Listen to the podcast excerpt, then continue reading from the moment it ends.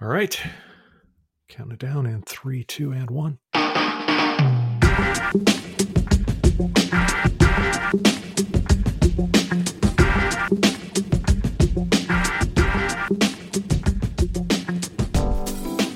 Welcome to the Light Reading Podcast. I'm Phil Harvey. I'm an editor at Light Reading, and I am joined, as always, by uh, co host Kelsey Ziser, who's also an editor at Light Reading. Hi, Kelsey.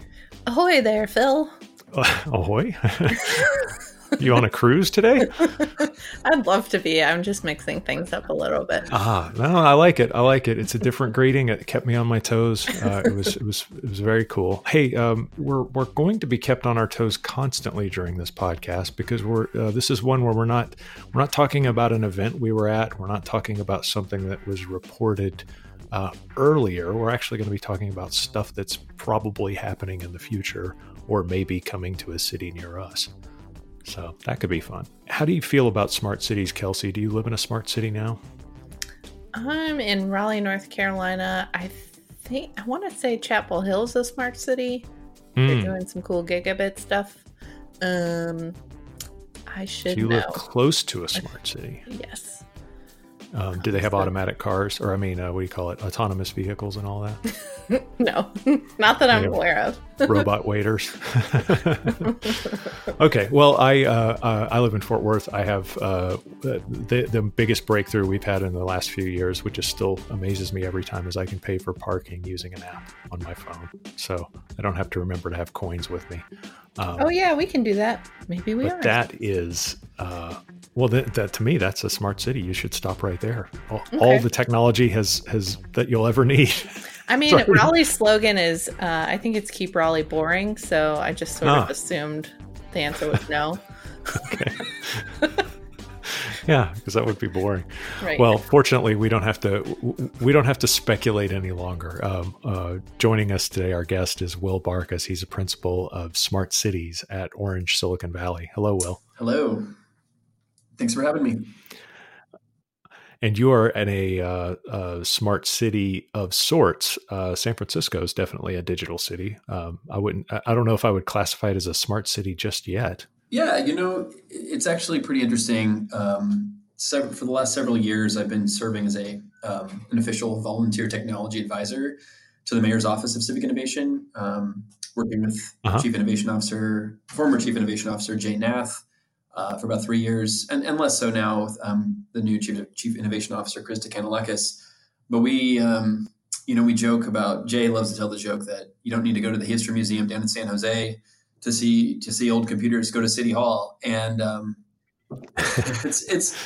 I mean, there's some sadness in that, though, though, I don't I don't think that's fair fair to the government either. But um, this is an interesting yeah. city because we kind of live in the future. You know that, that William Gibson quote the the future is here, it's just unevenly distributed. So we're kind of living in this in the, in the, hmm. future here in Silicon Valley, but yet San Francisco itself has a kind of a long history of um, let's just say technological skepticism and kind of you know maybe dating back to kind of counterculture movement stuff. But people here are a little bit wary of technology, and, um, and there have been some some tensions here, you know, around what the tech ecosystem has done to the economy and gentrification and affordable housing and like all these broader societal issues. Yeah. But, um, yeah, but it's an interesting place to be looking at, at what are you know, you're calling quote unquote smart cities. Yeah, it's a, it, it's a it's a a great sort of laboratory for how how well or how poorly we could get we could eventually get along with technology. Um, you're you're totally right about that. That whole south of Market area, um, you know, has changed so much since I lived there in the late '90s, and and and and that's an ex, an excellent example of uh, you get both the tech haves and the have-nots in a very uh, a very small space, several blocks. Uh, you know, the neighborhoods just change block by block, and um, and yet also you get this sort of uh, um, there's sort of a tech optimism that permeates the city. You know, uh, just about anything you can imagine, somebody's already working on it. So it's a, it's a really interesting. Uh, yeah. You you live in a very interesting place in the world. well, and I do think one thing San Francisco does well is thinking about how to benefit you know everybody with with these innovations and technology, or at least trying to think about how to benefit everybody and, and being inclusive. Um, you know, it's not just technology for technology's sake. Yeah, indeed.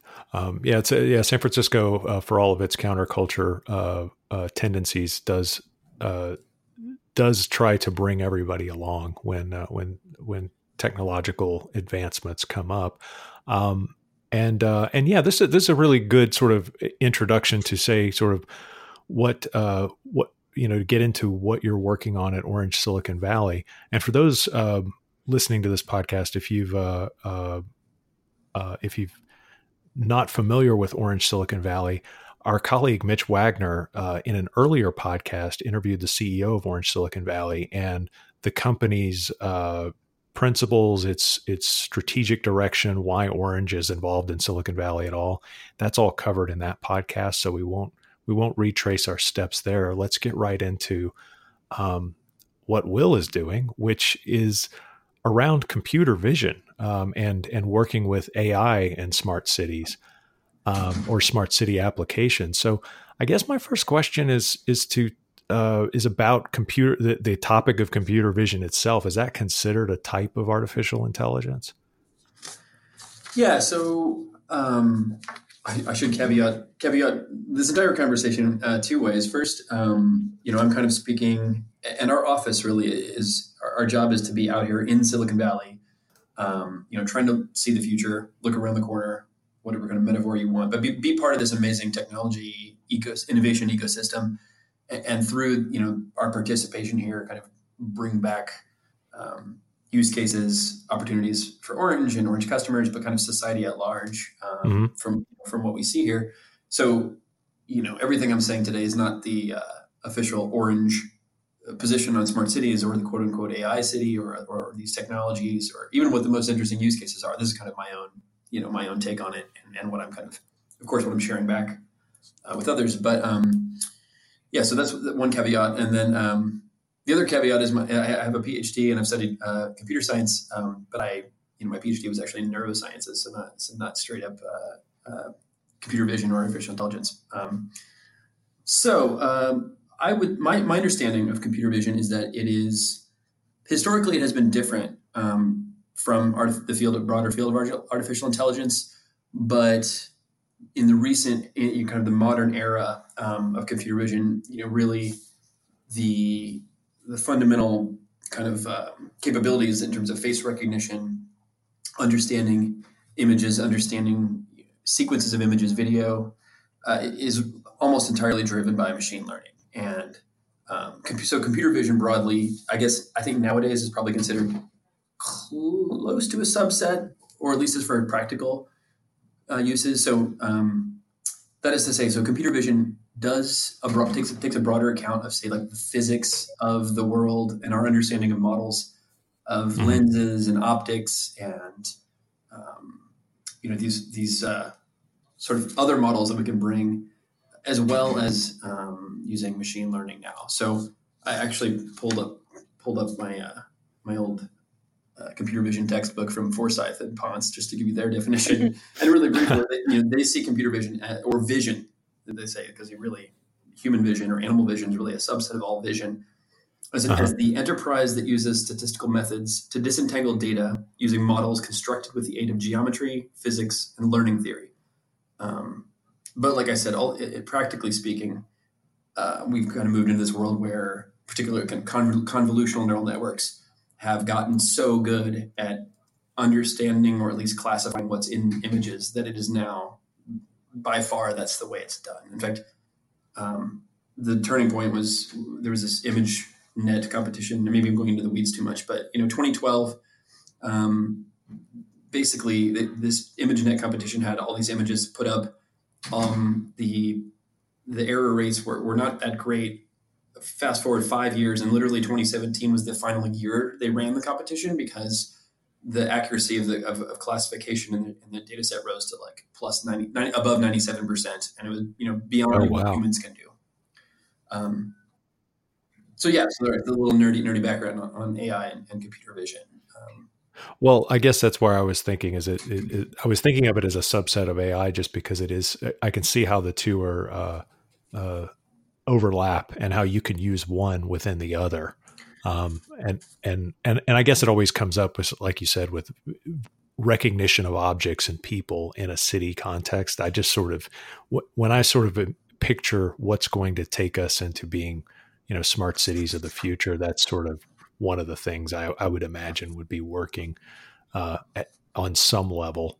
Yeah, uh, I mean, I think one way of thinking about it too is, is um, you know, video right now is the largest generator of data kind of in the in the world broadly, hmm. and in the city context as well. I mean, I think the prediction is by next year we're going to hit one billion cameras. I'm not talking about smartphone cameras, but but you know, kind of public surveillance cameras, other cameras um, on you know government property, on commercial buildings, et cetera, et cetera, kind of in the city or urban context. It, it's, it's kind of, yeah. Well, let's definitely talk about the creepiness, yeah. uh, the privacy issues, and, you know, yeah, I'll, there's a lot to talk about there, but um, you know, so but it's also a really, really valuable way of understanding the world. Right. So, to yeah, to understand what's just what's going on. Um, so, I'm nearsighted, um, so my vision has decreased over time. Uh, but computer vision is that the opposite? Does the computer's ability to see, so to speak, and uh, recognize scenarios get better and improve over time? Yeah. So again, you know, my understanding, caveat the neuroscience PhD, but uh, is that we're kind of in an era where um, we're so we've moved from using the traditional computer vision methods, um, kind of more mathematical uh, filters and, and, things to do to, to, understand edges and different things like that, and, and, to understand images, to this world of convolutional neural networks and deep learning. And there are some ideas um, of using models, you know, built on one, trained up on one data set and, and doing what's called like transfer learning um, to look at different problems essentially with it. And I, I I think that it's fair to say like it's pretty advanced. Things are getting pretty advanced, but yet we're just at the dawn mm-hmm. of all of this stuff. So, um, yeah, actually, I, I, meant to say I really like the quote from from um, Google CEO Sundar Pichai uh, last year, I think, saying that you know AI, so very broadly, not just computer vision, but is quote one of the most important things humanity is working on. It's more profound than electricity or fire hmm.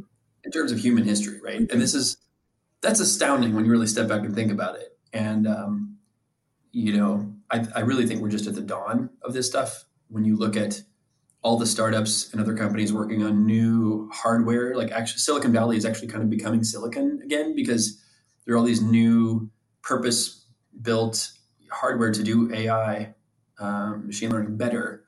And, you know, yeah, we, we have a long way to go, but I guess to your point, it is not getting worse. The, okay. the so not like only, me. Are only getting much better. And actually, another another quote I always loved, which kind of blows my mind and gets gets me thinking about the singularity, is uh, Ray Kurzweil, you know, inventor and uh, and, Google scientist as well now.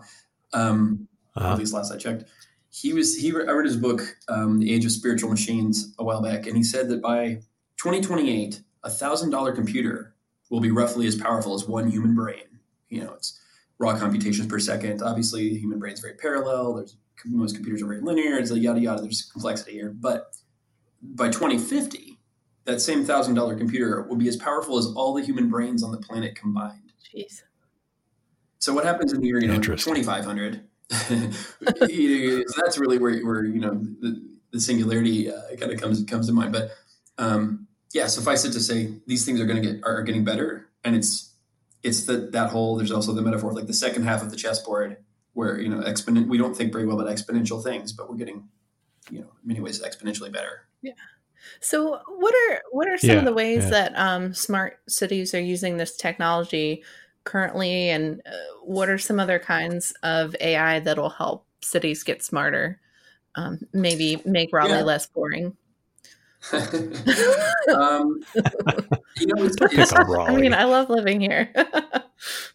yeah, it's funny. I mean, we really, we really are at the beginning of the the smart cities kind of era as well. Um, I mean, so much of society has yet to really digitize mm-hmm. in a in a deep way. Um, so as, as, much as it feels like the computer, the personal computer, and, and the um, you know the internet, the World Wide Web have all been like amazing revolutions. We're we're really at the beginning of so many just kind of crazy hard to get your head around things. You know, like the fourth industrial revolution is a way of thinking about it. But um, so the applications, I mean, right now, and it depends again, kind of on where you are mm-hmm. geographically in the world, um, as to what people are willing to allow in their community. um, there's a lot going on. I mean, we, we're we're kind of reading increasingly um, about in, you know, and, and, seeing data leaks and things to, to indicate what is being done um, in cities in China uh, in terms of understanding uh, behavior of people, um,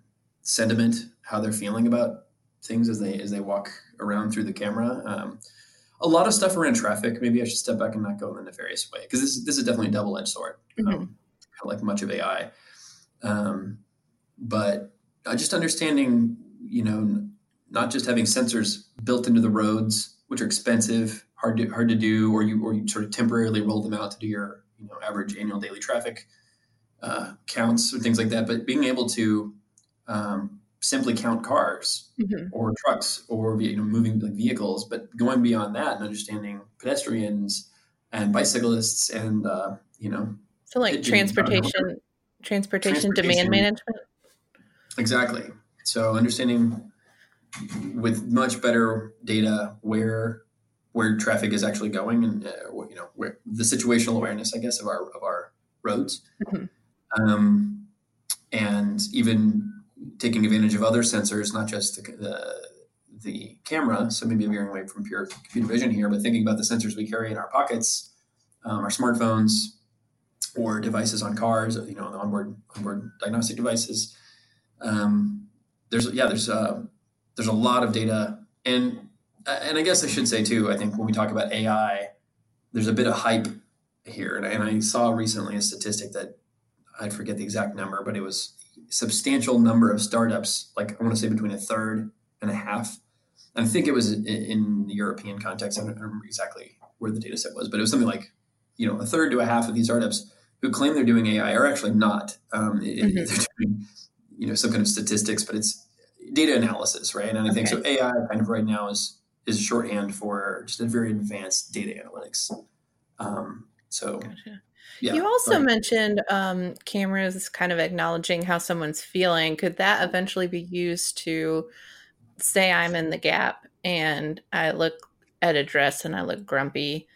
Um would that help marketers yeah. decide like oh she doesn't like that dress too much. Like let's market something else to her. Like these socks. Yeah. Yeah no I, yet again i'm afraid to comment on anything. I'm just going to sit back here and smile. Yeah we got to think about bias and other things. Um i think yeah i think that's again some some of the scary kind of uh, big brother aspects of it but also good. Maybe it helps mm-hmm. people figure out what they actually like. Um and or, or companies make the right the right stuff for people. Um, that yeah, and that you know again like the smart city label. I, I, don't like to be too hard hard and fast about like not going inside the building here because I think you get into this is a smart building you're talking about or, or kind of retail the, the mm-hmm. future of retail e-commerce. Um, but yes, I think that you'll be able to or companies and, and this is where we maybe should talk about privacy for a little bit but like we'll be able to understand how you're feeling because you it often shows up on your face and mm-hmm. maybe you know if you bring microphones and other other things in as well like you give off a lot of signals about about how you're feeling um, that can be observed. Um, i don't we'll think i'm a good good example though because sometimes people say i look grumpy and i'm just thinking. Okay. i'm like this is just my face. Maybe you should learn that. Um, no but i think like what happens now when you take it sounds you know it sounds like mildly creepy, but maybe tolerable when it's like one one store. But what happens when you start to be able to track that data across like where you parked your car and right. your your in your your Visa data as well of where you made all your purchases across multiple stores and your cell phone, you know, your location, maybe where you checked in on Facebook or whatever. They're just like in aggregate, it becomes um, a lot of information about where people are, and what they're doing. Um, which again is a double-edged sword, right? When you can hopefully use technology to live happier, better lives. Um, and I, you know, I think Orange has an interesting uh, kind of emphasis right now on, or broadly on like kind of the human inside and making sure that when we think about technology and when we deploy it and deploy services, that we're really thinking about people, you know, first and last, and mm-hmm. how they're using these things. Um, so I don't know. it, yeah. Yeah, that's a good uh, that's a good philosophy behind uh, you know behind technology looking into you know technologies that have that kind of double-edged sword. And let's let's maybe talk a little bit about um, uh, you know privacy and where the uh, uh, you know what the concerns are. And then of course what maybe you know operators like orange what advantage they have when it comes to uh, you know building trust with consumers. Let's let's go to a quick break and then when we come back we'll we'll hit on those topics. Uh, we'll be right back on the light reading podcast.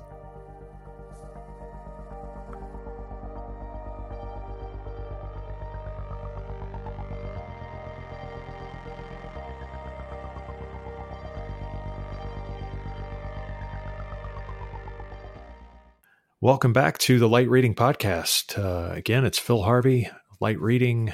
Kelsey Ziser is uh, ably manning the co host chair. See, I'm trying to mix it up too. My intros have gotten stale and I'm, I'm falling all over myself while I'm doing that. Anyway, uh, hi, Kelsey. Hello, Phil. um, our guest today is Will Barkis of uh, Orange Silicon Valley. Um, uh, Will, thanks again for being here happy to be here. Thanks for having me. Um, and what we were uh, just talking about before the break was uh, the effect of things like computer vision and artificial intelligence as we apply these technologies to smart cities and we start um, really using them to make people's lives better. It, like you you were saying, it does have kind of a, a double edged sword. There's the privacy concern, especially of things like computer vision. Um, how does uh, you know what what are some of the issues that come with that that that privacy concern, and how does uh, you know does a does a carrier like Orange that's that's pretty widely trusted does it have a particular or do service providers in general have a particular advantage in talking about or implementing these kinds of technologies? Yeah, no, I think um, this gets to the heart of, of some of the challenges here because I think this is kind of a new type of data, or a lot of it is, this sort of urban data. Um, you know, it's not necessarily like uh, personally identifiable information, but um, can be used to track you across a city and understand what exactly you're doing, where you live, who you're who you're doing things with, uh, and like what you're what you're buying. All these all these things that kind of uh, start to add up to a pretty kind of maybe scary, but also very potentially very useful um, set of understandings. So I think privacy is kind of the hardest. It's very hard to opt out of your city.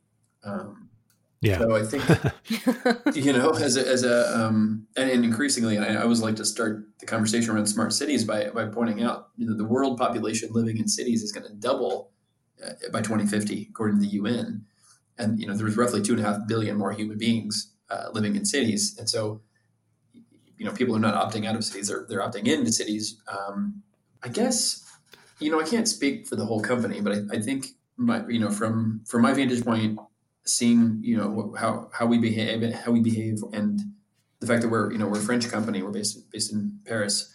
Um, there are different sensibilities around uh, privacy and uh, security and, and um, you know how to handle data, and clearly different regulations even mm-hmm. with, with, GDPR now uh, in place. Yeah. Um, and I think we and maybe other other telecommunications companies probably have this sort of um, I don't know, it's philosophy or history or just just way of thinking. Um, but we've kind of evolved from a service like we, you know, historically have, have provided telecommunication services, you know, that let people connect and, and share data, but you know, connect with each other.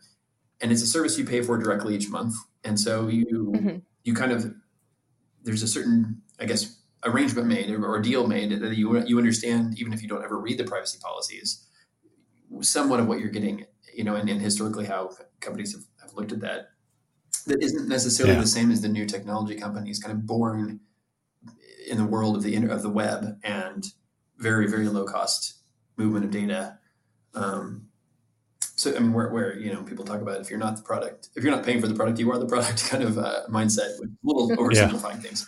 But um, yeah, but so I think we have some. I, I personally think we have some uh, potential kind of advantages or, or, interesting, at least, ways of thinking about privacy that could be considered advantages. Um, but you know, I don't want to speak on behalf of the company at large, but I think, I guess, I think it's very important to think about how people expect this data to be used, and uh, and actually, which brings me to something um, you know you mentioned kind of off offline about actual projects we're working on right now, and one of them is looking at how yeah. to do where to do the actual kind of AI, right? Do it is it at the edge? Is it in the cloud? Is it some hybrid of edge to cloud?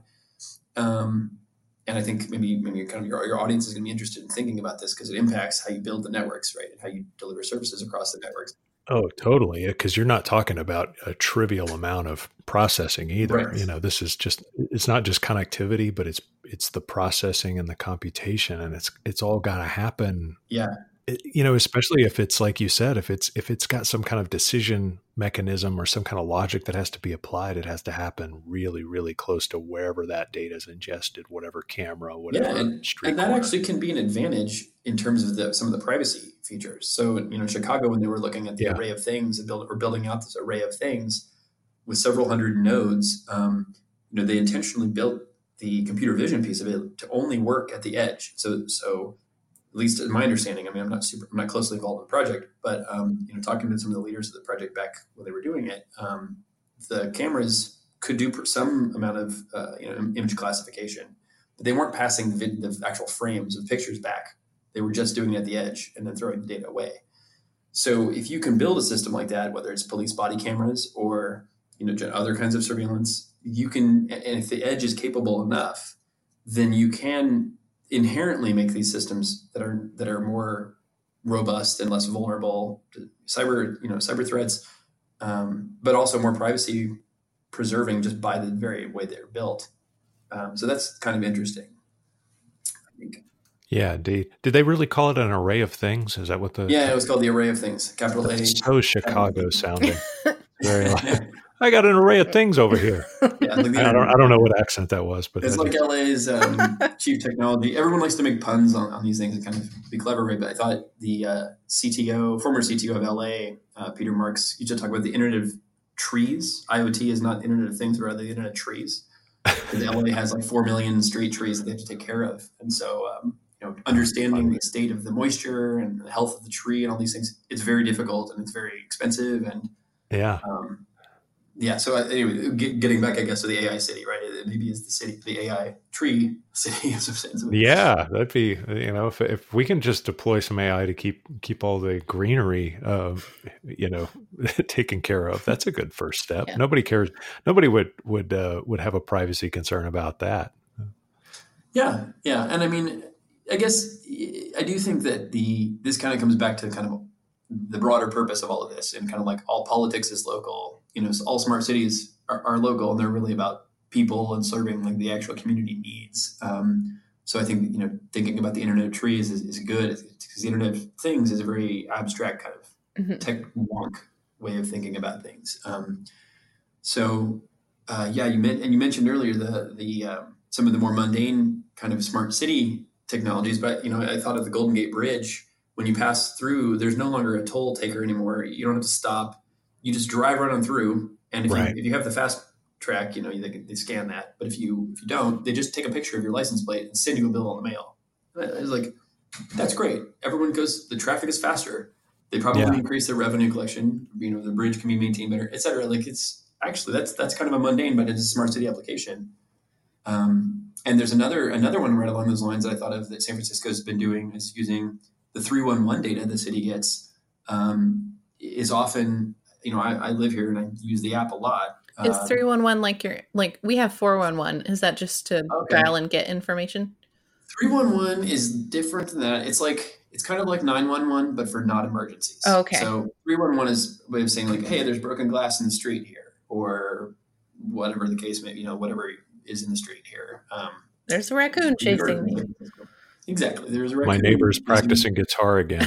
exactly. Exactly. So the, all those kinds of things and the city has an app, mobile app for it, or you can just call them. And it's actually kind of difficult to categorize these things correctly when people are calling them in or when they're using the app. And so they were using um, a startup uh, called Zencity to to categorize using natural language uh, processing, which I, I, guess is actually moved into a new kind of category now. They're calling it natural language understanding because it's we've moved beyond processing to actually understanding in many ways in many systems. And so they're just doing better categorization of 311 requests, which helps the city then actually deal with them, you know, in a timely fashion. So um, mundane, but yet getting smarter. You know, it's it's interesting. So, are yeah. there any um, upcoming applications or anything under development that you could share that you're particularly excited about, or um, you know, something that we can see in yeah. the future for smart cities? I guess. Um, well, maybe the best thing, if you if people are really curious, is I, I, I highly recommend looking at what NVIDIA is doing um, in their Metropolis platform. They've got about uh, 25, 26 companies who have offer something like 50 different products, like, you know, across, and this is all in the, in the, in the kind of realm of image uh, anal- analysis and video, you know, video understanding. So every, everything from kind of face recognition and, and sentiment, we talked about, we didn't talk about like being able to search within videos or um, you know detecting anomalies videos things like things like that. There's a you know so you can kind of read through there are a lot of companies doing pretty cool things specifically. Um, we have a we have a system at my office that lets you walk up uh, get your face scanned and it unlocks the door for you. And it's you know again not all these things are, are these aren't the singularity moments yet but um, but it does it does kind of make life better. You know i actually think a smart city of the future might be a city with no doors because every door recognizes who should be allowed in and out, huh. maybe opens it for you, you know, uh, things like that, right? So, um, so chivalry the, isn't dead in AI. Chivalry might not. Well, yeah, the robots might be Open. The door so, um, so, I would say that yeah, to to get a better kind of truly broader picture of what of the kind of next generation use cases, I would I would look at the NVIDIA Metropolis platform. Um, you know, we're looking a little bit in my office at st- stuff around gesture recognition, um, what what you can do on these edge devices in terms, in terms of kind of signaling to the device itself. These, um, you know, they're like souped up Raspberry Pis, uh, and, and, you can do some pretty interesting stuff on the device. Hmm. So you know, maybe get get get some devices to play around with. Nvidia again, uh, not to don't, don't work for Nvidia here.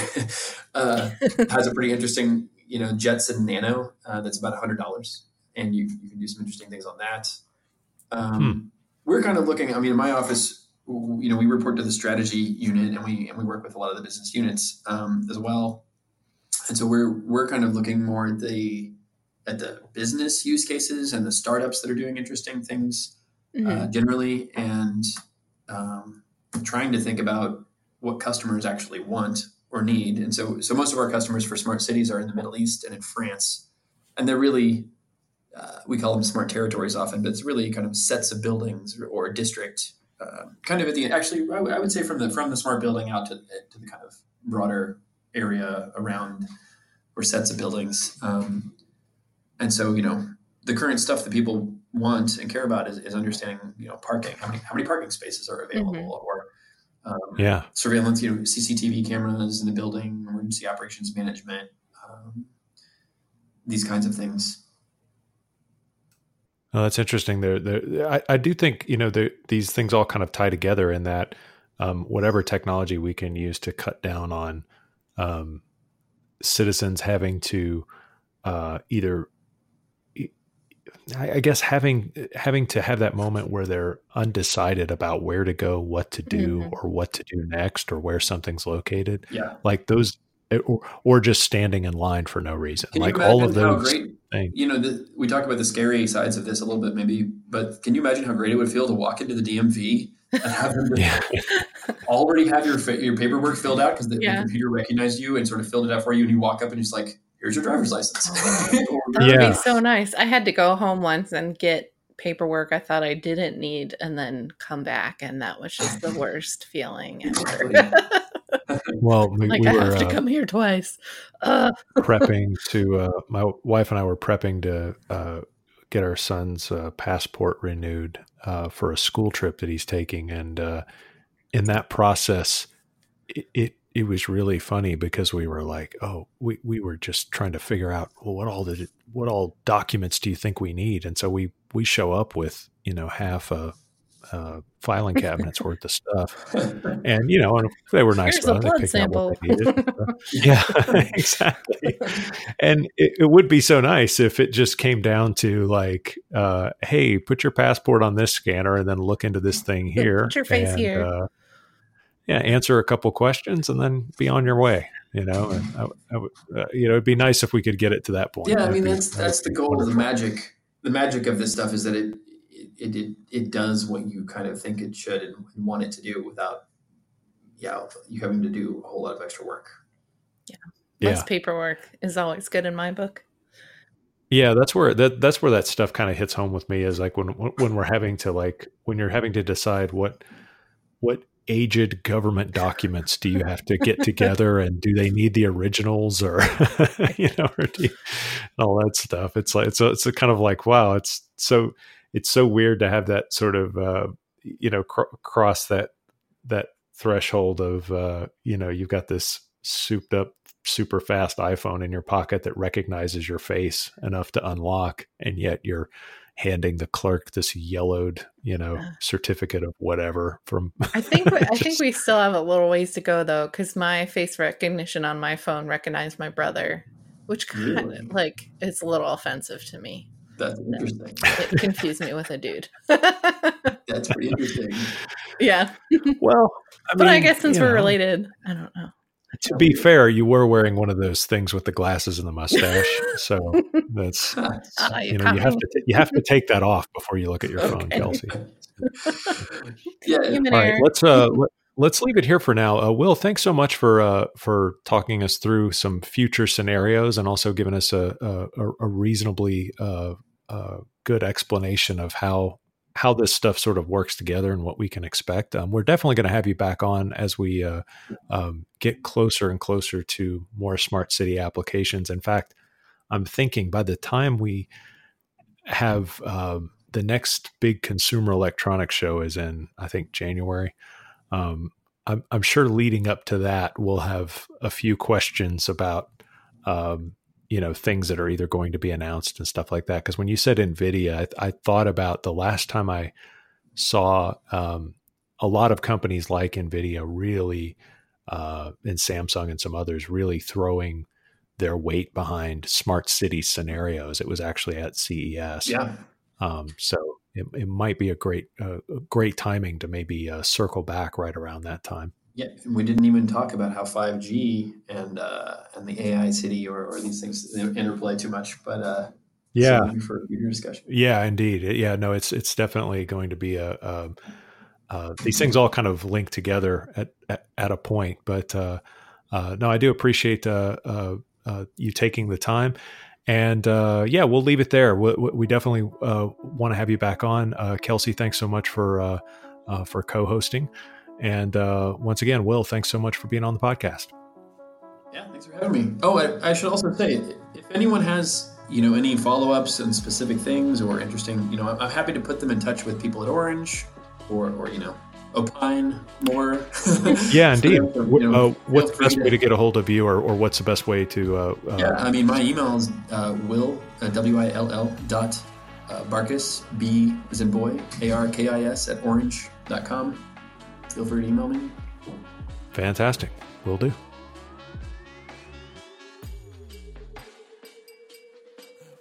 Yeah. Thanks for listening to the Light Reading Podcast. This podcast is edited and produced by Tian Fu in New York. Our show notes are all available at lightreading.com. As a reminder, you can get the Light Reading Podcast from Apple Podcasts, Google Play, Spotify, SoundCloud, and dozens of other platforms and apps.